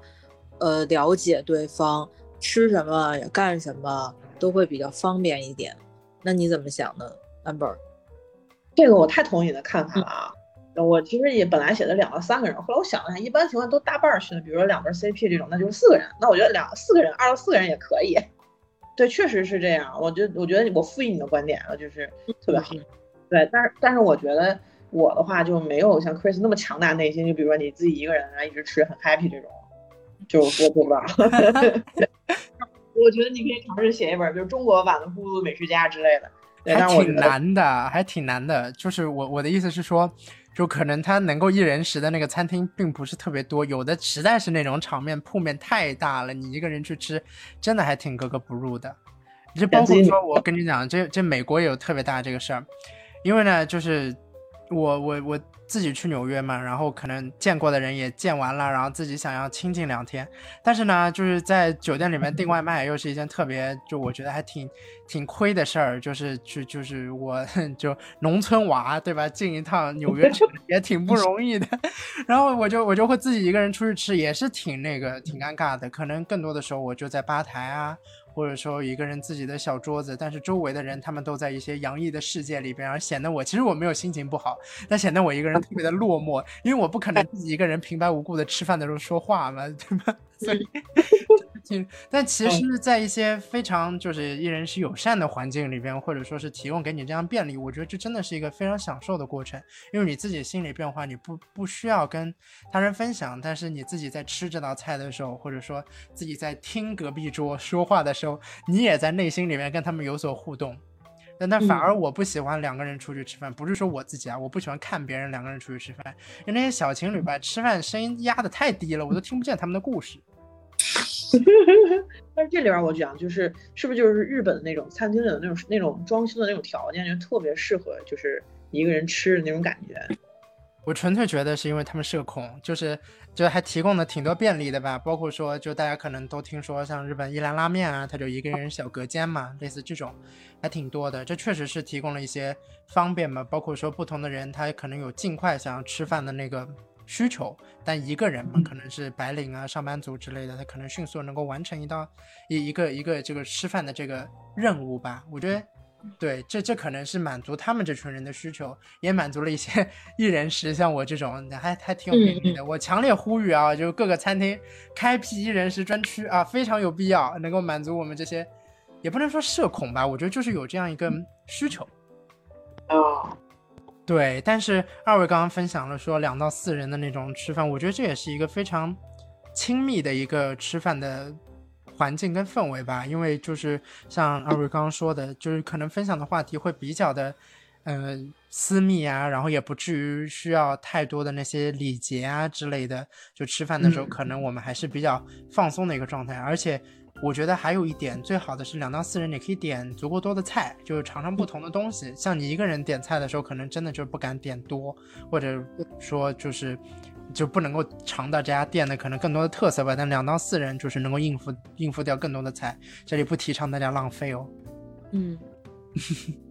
对，那其实我我觉得啊，我们更多已经讨论到现在了，我们讲了那么多，就是不同的在饭桌上的这些故事，大多数都是在外头的这个饭桌上，能够给我们体验到不同的这个吃饭的文化和氛围吧。那其实我我最想要在这期节目，我觉得最重要的一个问题就是。我们到底是在堂食的过程之中流露出了，或者说是隐藏住了一些我们怎样的情感，才会让我们对于堂食这个行为，在无法做的时候不断的想念，但在做的时候呢，可能我们更多的会注重在，嗯，就不光注重在吃饭这个本身的行为之上，我们到底是藏着一种怎样的心态在对待吃饭、吃堂食饭的这样的一种。状态里边，我觉得这个问题是非常模糊的，看二位是怎样理解吧。大家分享一下自己不同的那个想法。嗯，谁先来？嗯，我先来吧，好，因为我我这么怎么说呢？这个问题确实是，呃，非常的概念化。嗯，就是后来，但是我想了好久，说怎么样来回答这个问题。但我决定就先讲一个故事，可能这个故事里里，从这故事里面能够体会到一些这个问题的答案。就是我当时看一个文章的时候，他介绍了一家那个酒馆儿，在沈阳，好像是还是在辽宁，呃呃，对，好像是在沈阳。他那个酒馆的别名叫做“穷鬼乐园”。它里边主要卖的就是一些，呃，比较便宜的啤酒，还是一些鸡架呀、烧烤这些东西。它里边主要的客人呢，都是说，呃，按咱们社会上的一些评判标准，就是说蓝领，或者是说，但我没有鄙视他们的意思啊，就是说或者 loser 这些，比如生活不顺的、需要钱的，呃，做了一些不好的事情，然后。呃，进去过或者是出来找不到什么工作的，还有离婚的，然后孩子跟家里吵架的，然后大多数人进去呢都是愁眉苦脸的，在里边吃吃一顿饭，喝一顿酒，或者说和朋友聚聚会完了以后，他们就整个人的状态就变了，可能呃当时的不顺心就没有了出来了。他当时分享了一个故事，就是说当有一个人老在里边吃饭，每次都热热闹闹的叫了一大帮人来吃，然后有的时候他的朋友慢慢的离去的会比较多，可能会剩一两个，他总是尽量在最后一个走，然后那个时候你才会发现他脸上的表情是很落寞的，也就是他在传这个局的时候，就整整个就是逃开了他的生活，他的他。他是外放的，他是可以跟朋友们沟通的，但是等这个局散了之后，他必须回到现实中，也就借酒浇愁的时候已经过去了。所以我感觉，这个堂食对于我们来讲，就是你逃避生活中一些不顺的，当然就是我只是说最个别的这么一个情况，这么不顺的一个出口吧。这个嗯是不是我说的有点太模糊了？没有没有，我我觉得这反而其实我更想从你这个故事里边说一个，嗯，我觉得我一直在思考的一件事儿，就是很多人不是说你交朋友的时候要交那些就是可能他本身自己是特别有有有内涵的，然后他自己特别的能够给你可能未来的生活带来帮助的，然后也有一些长辈会教导说，哎，你生活中可能酒肉朋友要少一点，他们可能对你并没有特别多的帮助啊，或者怎么样。但其实我自己思考来说，我觉得有酒肉朋友也是一种生活的幸福。我不是说酒肉朋友都是没有内涵的或者怎么样，但他可能不会因为一些嗯功利性的原因，你去跟他结交成这样的朋友，甚至是说你们可能平时也没有别的联系方式，你们也不是在其他不同的领域里边互相交际、互相聚焦资源也好，或者怎么样也好，你们可能甚至只是因为一家店，就是你们经常在这家店里面能够遇到，你们就成为了朋友。我觉得这反而也是一种很好的让你自己能够沉静下来交际的，也不是说刻意去为了交际吧，我觉得就是一种你找到生活之中交往的另一个对象，而那个对象恰好没有带着任何的嗯利益性的这种关系。对我觉得这也是一件挺美好的事儿。我不是我我的意思就是说，从小北这个故事里边，我觉得他说的就是总结的特别好。从这个故事里边就能够找到说，哎，一个唐诗就是一个，也是一个舞台吧。它特别的嗯晦暗，它不至于是说一个光鲜亮丽的舞台，在那里你必须被聚光灯所照耀到。但是其实，在那里你也是演绎出了人生中不同的剧码，对吧？因为之前呃问题里边我们是在流露和掩藏了什么，嗯我就是感觉这家店其实就是在生活不顺的人，把心中那点不顺给掩藏下来。嗯，就我觉得他说那个其实让我挺有感触的，因为其实大多数我们会把就是眼眼把我们的注意力放在聚光灯下嘛，就是聚光灯外的东西我们其实看不到的。嗯对，所以说我觉得真正值得细品的，应该就是他送走那些宾客的时候，然后的那些瞬间，是让人觉得最值得玩味的，最最有，就是说最含义深刻的。因为我觉得对于人来讲的话，不如意十有八九嘛。我觉得更多的其实是那些那些聚光灯外缘的那些时刻。嗯，但是我觉得那个管子的话，就是人人的本质是社会属性嘛，对吧？就是必须要跟外面建立一些连接，所以对于吃东西来讲，就是它更多的其实就是一种分享。我觉得你是哪怕是分享这个生活中快乐的事儿、不快乐的事儿，你快乐分享了两份快乐，你不快乐分享你就 half。它甚至有一点点，我觉得就是就是情绪疗愈的这么一个作用。我觉得，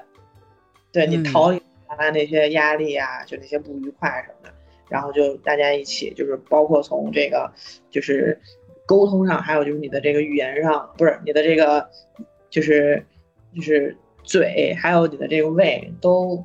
都达到了一种就是满足，你看那些压力得到了一个满足，我觉得，对嗯。我，我其实反而想分享，我觉得堂食还是必须让我们端正着做着自己，但是这个自己，嗯，可以是在不同的人面前有不同的形态，因为你是去堂食，你是在别人的眼中，就是你不愿意太把自己不堪的一面流露出来，你仍旧是在装扮着呃某一种社会形态，是你。嗯，还是相对情愿能够给别人看到的，还是比较好的那一面。那其实我们也可以自己揣测，说不定在背后他可能有更加不堪的一面，或者更加失魂落魄的那一个时间，他不会拿出来在堂食的时候怎么说展露出来或者表达出来。可是，呃，这这我觉得可能是隐藏的一种情绪。但是呢，我们在堂食的时候流露出来的呢，也未必是一些太美好的炫耀，有时候也是一些我们经过自己挑选的一些瞬间，是那些我们觉得值得分享或者有必要分享，分享完了以后自己内心才能够舒畅，它不至于是不好的事情，有可能只是一些日常的鸡毛蒜皮，或者说有可能是一些啊、我不能说炫耀吧，但是有可能就是一些。就发生的一些相对重大的事情，但我们不得不去跟别人说出来，说出来了以后，我们内心的那个满足感或者自己的自尊心才得以得以得到释放，得以得到就是感觉到自己受到别人的尊重，其实也未必啊。但我觉得就这样的一个情感的交织，在饭桌上面流露的时候，嗯，能够让我们以一个端庄的形态透露出来。然后，呃，我我虽然是非常不喜欢那些大的就是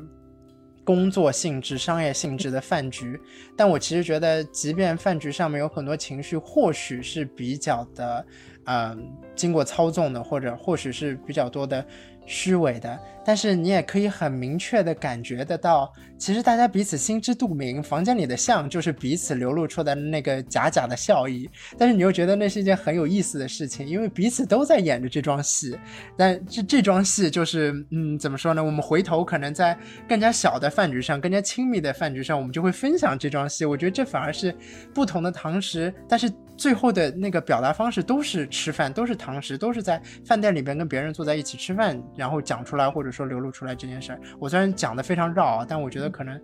就是我我想要表达的就是这个意思。嗯，能明白。我我觉得你这个都可以写一本，就是第二版的饮食男女吧 Chris。谢谢我我我去那个组织一下。对，我觉得这个因为无外乎，嗯，其实更多的，因为你去堂食的时候就是在跟别人进行一些交流嘛，这跟那个不同的地域啊，或者说是不同的那个饮食文化，它其实关系不大的，因为不管在哪里，它可能都有一套的那个礼仪，一套的仪式，你必须要去完成它，就是也没有人规定你必须要去完成它，但是你就知道你在那个环境里边，你就是被迫的要成为另一个自己。我从来不会觉得说你在。就是是当别人吧，你还是在做自己，只是那个自己的，嗯，对于自己怎么说呢，契合度吧，就是或多或少的有有有增长，有增加有减低。这我觉得，哎，就是这个，尤其是在疫情之后吧，可能我们有太多的事儿要要跟彼此分享，那堂食就成了我们非常好的一个媒介。但是我觉得不管怎么说啊，对于世界上任何一个人来说，吃饭都是非常重要的。但对于我们中国人来说，就是吃饭，尤其是因为我们这五千年的文化之中，每一件习俗啊，每一个不同的地方的文化啊、民俗啊，我们聊天啊，都是你今天吃了什么，是吧？我们对于吃饭太重要了。我那个我的大学的旁边有一家呃中国的牛肉面馆，它的名字就叫面对面。那其实这就是意味着，就是我们面对面吃的这个饭，我们对于吃的这个重视，包括在我们刚聊那么多情感的堆叠啊、透露啊、流露啊，就下馆子，其实好像已经就是不能说背离，我觉得已经超过了光我们去到一家店里边点菜吃饭，然后吃完饭结账买单离开的这个行为，它其实里边有太多不同的那些含义，就是尤其是对于我们中国人来说，我不知道二位是怎么解读的，小北。嗯，我觉得你刚才说的特别对，就是吃饭对于中国人的意义这件事情，就是一个呃，我们其实一直也在说，它就是对于中国来来讲是一个情感的交流，而不是单单指的是一顿饭。嗯，呃，就是呃，之前 Chris 也说过，就是中国人对于吃饭的感情是非常重的，而且我们也能看到中国的节日很多，你会发现他每一个节日，他没有搞出来说啊，你必须送花。或者说送什么某种特定的礼物，但是他搞出了好多美食，每甚至每一个节日都有，他就是已经把美食融入到了人们的生活中，而且大部分时间都是象征的美好的，所以就是吃饭这件事情，或者是说，呃，我们到外面到堂食这件事情，呃，给我们带来的生给我们生活中带来的欣喜和与。打开人的心扉这件事，呃，这这种行为吧，已经联系在一起了。包括刚才 Chris 也说过海底捞那件事情。其实我每年过生日，呃，这两年呃因为疫情是没有去的，都要去海底捞。我是自己家会吃一顿，然后去海底捞也会吃一顿。我就是想去尬演一下，我也不知道为什么，我每次都觉得海底捞他给你送上生日祝福的时候可尬了，然后旁边还有好多小朋友围着看，其实是挺不好意思的。可是我就是总是在。这个不好意思之中，怀有一点点欣喜，就觉得这件事情，就是你说不出来的那种小期待，或者说就是那种又尴尬又又又又高兴的那种。有不知道有没有感受到，就有点像我们，比如说考试成绩突然间啊考特别好，老师夸你有点不好意思，但是你又期待老师夸着你那种感觉。就我在海底捞过生日也是这种感觉，所以我是觉得这个下馆子和堂食这件事情。对我们来讲的本身已经超越了食物单单的味道的这么一件事情，而是联系到你的心境、你的生活，然后你的热爱，不还有你的社交，多各方各面这种。嗯嗯，我我我觉得，我觉得，我觉得更重要的其实就是我们在想要强调的，就是说，呃，当你出去吃饭了这一个行为。就我们不是只抱着，就可能我们最初的想法只是为了吃饭啊，但是最后我们收获的就不仅仅是这样一顿饭，不是不仅仅是让自己胃里吃饱这件事儿。嗯，就我感觉到小北的过生日那个大刷特刷了一下存在感 对，被人关注的。就我我觉得吧，就是你说中国人对吃，其实说存在感，其实我就觉得他是为了体验一种就是更好的存在。就不管是从食材、食物，还是说，比如说友情，还是你说这个，比如说我为了达成一些，就是就是呃饭局上达到一些什么我个人的一些一些目的，比如谈个生意之类的这种的，我觉得它都是都是对应的更好的这种存在。你你的食物、你的亲友，还还有你自己，我觉得是这样的。嗯，哎，这说的太好了。嗯，你来分，我我就我就我就我就觉得二位说的其实就特别的，怎么说呢？就是能够很好的陈词总结我想说堂食的这个重要性吧。我觉得其实还是要回到我最初的那个想法，我在不能堂食的日子里面特别想念堂食。你真的问我到底是什么原因？其实我觉得点外卖它某种程度上还是非常还原了店里边做的那个样子，而且现在也越送越快了嘛。包括说，其实自己在那个住宿舍的时候，其实自己做饭也挺满足的。说实话，我觉得也做的挺好的，就是自满吧。然后 在这样的条件之下，好像我们看起来堂食就没有那么的必要了。就是比方说你在家里也可以找朋友来家里聚会啊，虽然这可能有一些呃有有一些小小的困难啊，就是心理上。包括说，哎，其实我们叫外卖其实也挺舒服的了。那堂食究竟最终给我们带来的是什么？我其实觉得小北跟 Amber 刚刚分享的就特别的明确，一是能够确认自己的存在，当自己能够在不同的堂食的。不管是晦暗还是充满光芒的，别人看着你的那个炙热的目光的舞台上，确认一下自己存在，同时也是让自己能够确认一下别人彼此真实的存在。因为吃饭这件事情，就是给了我们一个时间，在那个时间里边，让在那个空间里边只有我和他们。就不管是说我和就两个人的话，我和他们，包括说是更大的饭局，就是有不同的人，其实是彼此确认彼此存在的一个最好的方式。而我觉得让各自记住别人的，也是通过像吃饭啊、像堂食这样一个很美好的事情嘛。因为吃饭总归不是一件特别痛苦的事情吧，因为大家都必须要去做嘛，对吧？就是当你胃里边满足的时候，心情肯定是特别好的。就是呃可能会遇到困难，就是我们吃到一些难吃的东西，但毕竟我觉得那也不是多数。像我现在仍旧能够记得，我上一次跟 Amber 出去吃烤肉的时候，我们。聊了好几个小时，聊了有四五个小时吧。那聊了些什么？我觉得这还是一个非常深刻的回忆，它能够让我不断的在想起某一个人的时候，想起那个片段，想起那个时刻，想起那一份情感吧。我觉得这就特别的重要。那就这么被你我觉得好温暖啊，Chris。啊，是吗？对 对，我我觉得，我觉得这就是堂食最大的意义吧，也也鼓励大家真的就是去，对于店家来说，我觉得堂食也特别的重要。我这里分享一个数据，就是那个上海在恢复堂食之后，上海商务委主任顾军也是去参加了一个访谈嘛，他当时就是分享说。呃，有数据显示，堂食是餐饮企业的重要收入来源。在上海的话，大约占餐饮企业收入的百分之八十五。也就是说，这是一个巨大的那个对于他们的一个经济效益。就如果他们只有做外卖，或者说只有做一些周边的那个呃生意的话，对于那些餐饮企业的打击是非常巨大的。那我们如果能够去。能够想要继续吃到我们特别热爱的那几个馆子啊，那那几道菜的话，我觉得还是走出家门，能够去到他们的店里边亲自坐下来去点菜，还是对他们很大的帮助，也是对我们自己心里很大的慰藉吧，可以说是。确实，哎，好，会多吃几顿。嗯，对，就呃，整个大家既然那么爱吃饭，对。吧？就出门吃吃吧。就是这个，在在在在在有空的时候，哎，这几天上海实在太热了，真的是。这个堂食的勇气，我我觉得进了店里边还好，在 在去店的这个过程中，太太讨厌，太煎熬了。嗯，不过还好，下雨了，凉快点。嗯。哦，北京现在超级。啊，北京嘛，哎呀，我，巨热，这这今天。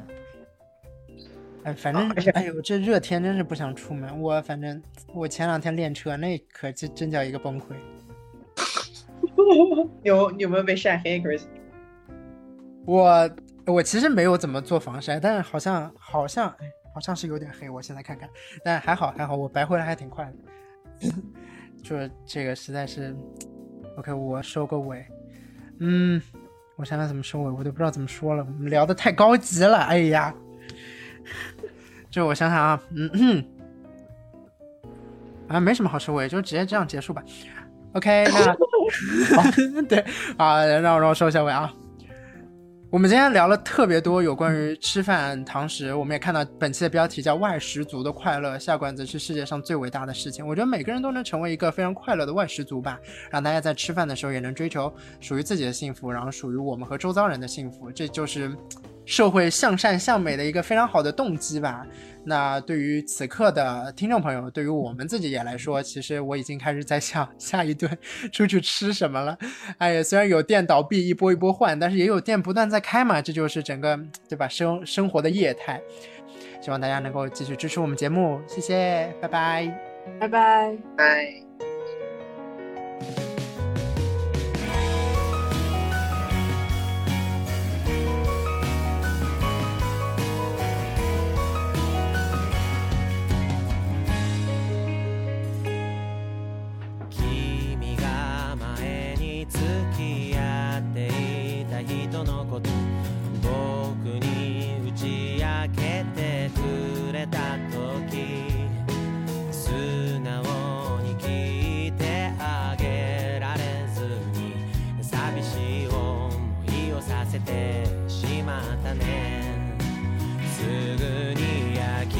ち焼くのが